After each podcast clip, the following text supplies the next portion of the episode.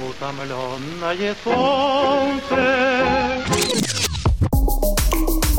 Псих. Фак. Привет, это «Психфак» – подкаст о ментальном здоровье современного общества. Авторы и ведущие – журналист Даша Орлова, это я, и психотерапевт Юлия Дердо. Привет. Мы отвечаем на самые актуальные вопросы и помогаем решать психологические проблемы. Наш проект создан студией «Эфир». Если вы тоже хотите стать подкастером и записывать собственные аудио и видеоподкасты, жмите на описание этого выпуска и найдете подробную информацию о том, как с нами связаться.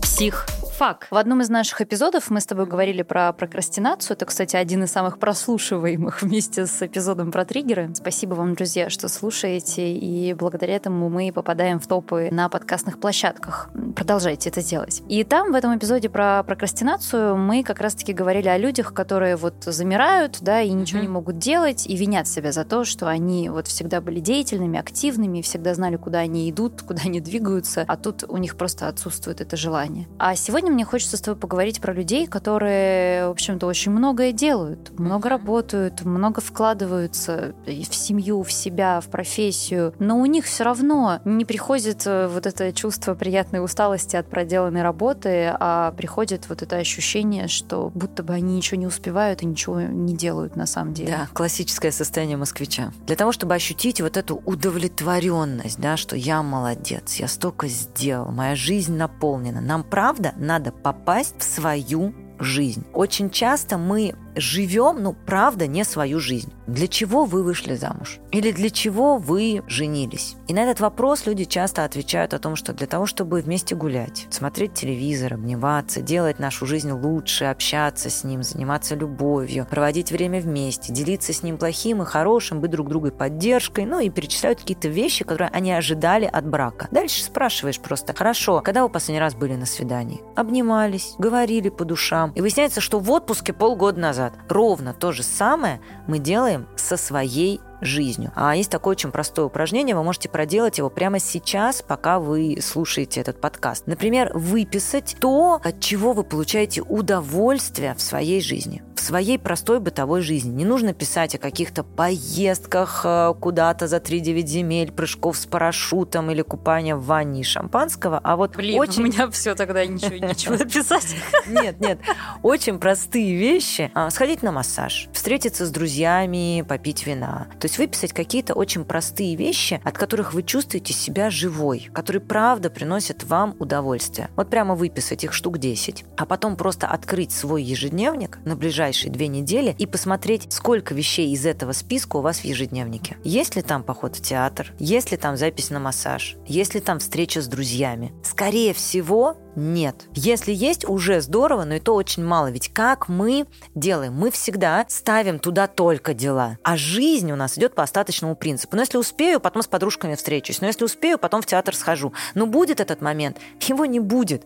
Весь тайм-менеджмент уже железно посчитан. Люди успевают делать 30% от того, что они написали а, себе на следующий день. Если вы хотите чувствовать себя живым, удовлетворенным от жизни, то нужно жить то, что вы хотите.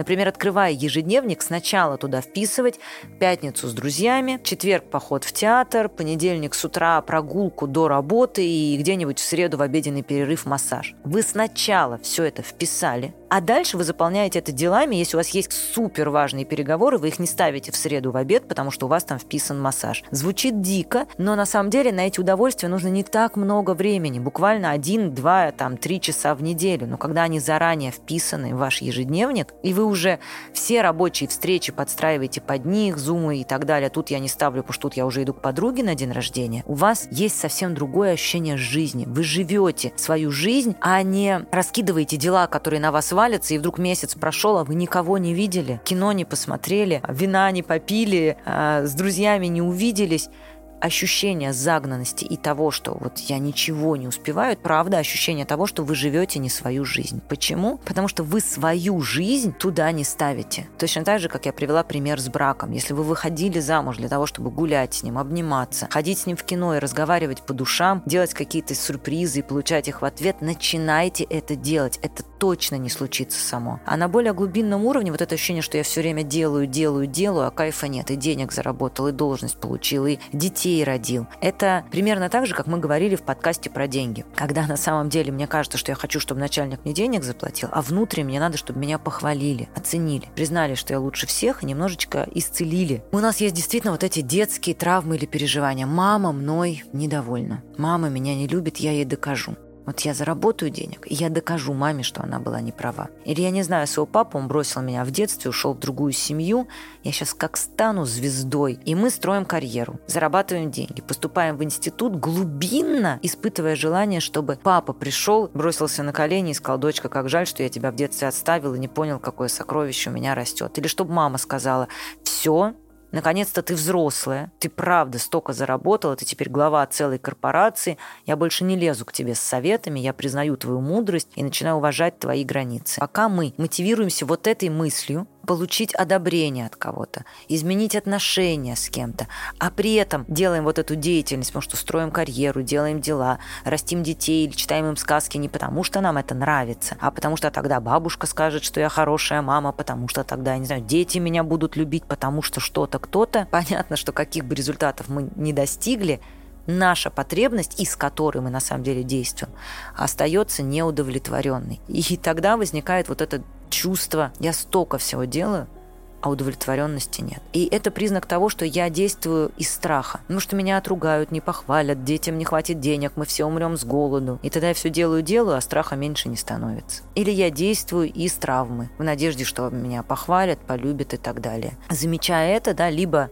простой способ начать планировать свои удовольствия, ставить их в расписание, помнить, что ты важный, жизнь у тебя одна, и делать то, ради чего ты, по сути, живешь или зачем ты выходила замуж или женился, постоянное чувство неудовлетворенности, похоже, дело не в количестве денег, не в названии должности, а в том, как я себя чувствую внутри. Ну, это вот либо в терапию, либо в подкасты, либо в какой-то личностный рост и к внутренним переменам.